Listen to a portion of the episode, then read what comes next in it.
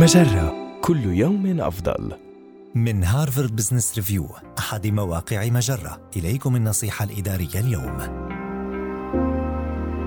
كيف تخلق الانفعال الإيجابي في حياتك عبر مشاركة الذكريات؟ تشير الأبحاث إلى أن الانفعال الذي يشعر به الإنسان نتيجة الأحداث الإيجابية يؤدي إلى شعوره بالزعزعة فيجدد نشاطه ويرفع تقديره لذاته ويعمق علاقاته مع الآخرين. كيف بإمكانك خلق هذا التغيير الشخصي الحقيقي؟ يكمن السر في مشاركة الذكريات والآراء مع الآخرين. لكن كيف تفعل ذلك بشكل صحيح؟ ابدأ بإرسال رسائل تقدير وامتنان إلى بعض الأشخاص في حياتك مثل والديك ومدرائك وأصدقائك.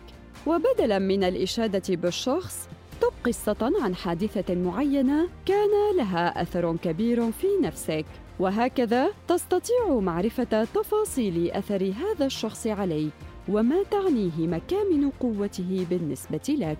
لا ترسل جميع الرسائل مرة واحدة بل وزع كتابة هذه الرسائل على مدى أسبوعين لتستمر في الشعور بالمشاعر الإيجابية. لا تقلل من تأثير إظهار الامتنان إذ تشير الأدلة إلى أن الآخرين سيحبون معرفة ذكرياتك وسيرغبون بتقديم شيء بالمقابل.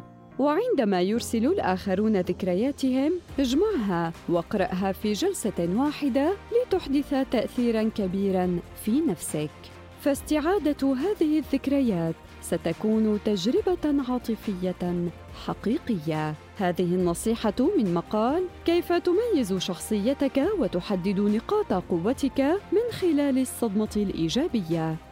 النصيحة الإدارية تأتيكم من هارفارد بزنس ريفيو أحد مواقع مجرة مصدرك الأول لأفضل محتوى عربي على الإنترنت. مجرة كل يوم أفضل.